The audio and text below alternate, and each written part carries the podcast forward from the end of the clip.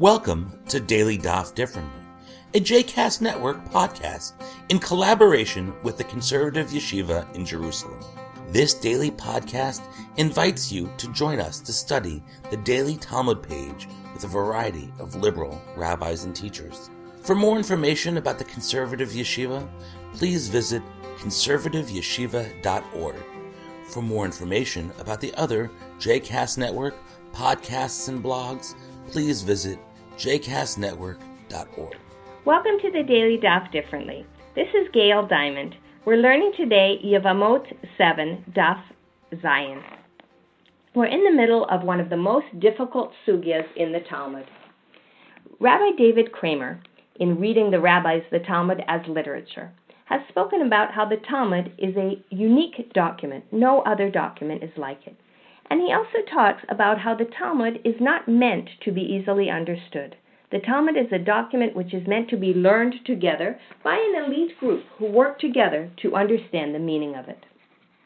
And we see this very clearly in this first sugya in the Yevamot. Jacob Neusner, in his book Judaism, The Evidence of the Mishnah, has suggested that Yevamot is one of the tractates at which the Mishnah is at its most creative. The creativity of the Mishnah is to take five verses from Deuteronomy 25 5, the, 5 to 10, the verses that describe levirate marriage, and to bring those together with the what is found in Leviticus, the prohibited marriages. The verses on levirate marriage start with the verse Ki yashvu achim yachdav umet echad veben ein lo lo tiye eshet hamet achutza la'ish zar yevama yavo aleha ulekacha that if there are brothers who dwell together, and one of them dies and he has no son, the wife of the one who died does not go out to a strange man, but rather her levir, her brother in law, comes aleha, comes uh, upon her or to her, ulakacha, and takes her as a wife. This word upon her, aleha, also appears in Leviticus 18:18. 18. ואישה אל אחותה לא תיקח לצרור לגלות ערוותה עליה בחייה. That a woman uh, should not come to her sister's husband to become a co-wife, for this would be uncovering her nakedness, and again using that word aleha.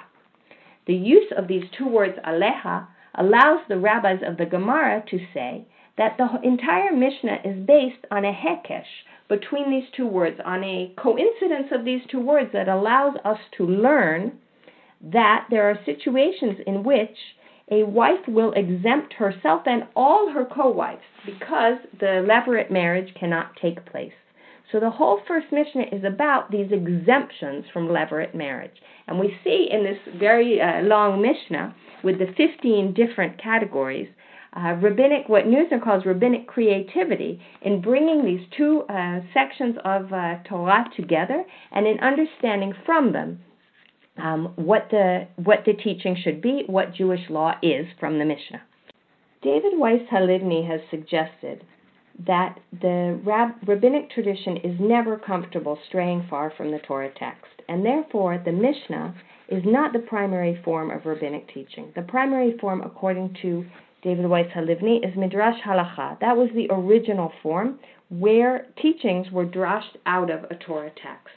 And so what we see in the Gemara is the rabbis attempt to put back all the Torah teachings that are underneath and that explain why the Mishnah says what it says.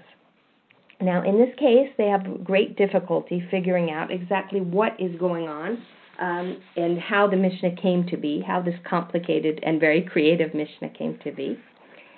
And so they make use not only of a lot of different aspects of Torah and a lot of different other legal examples to explain, but also some general principles.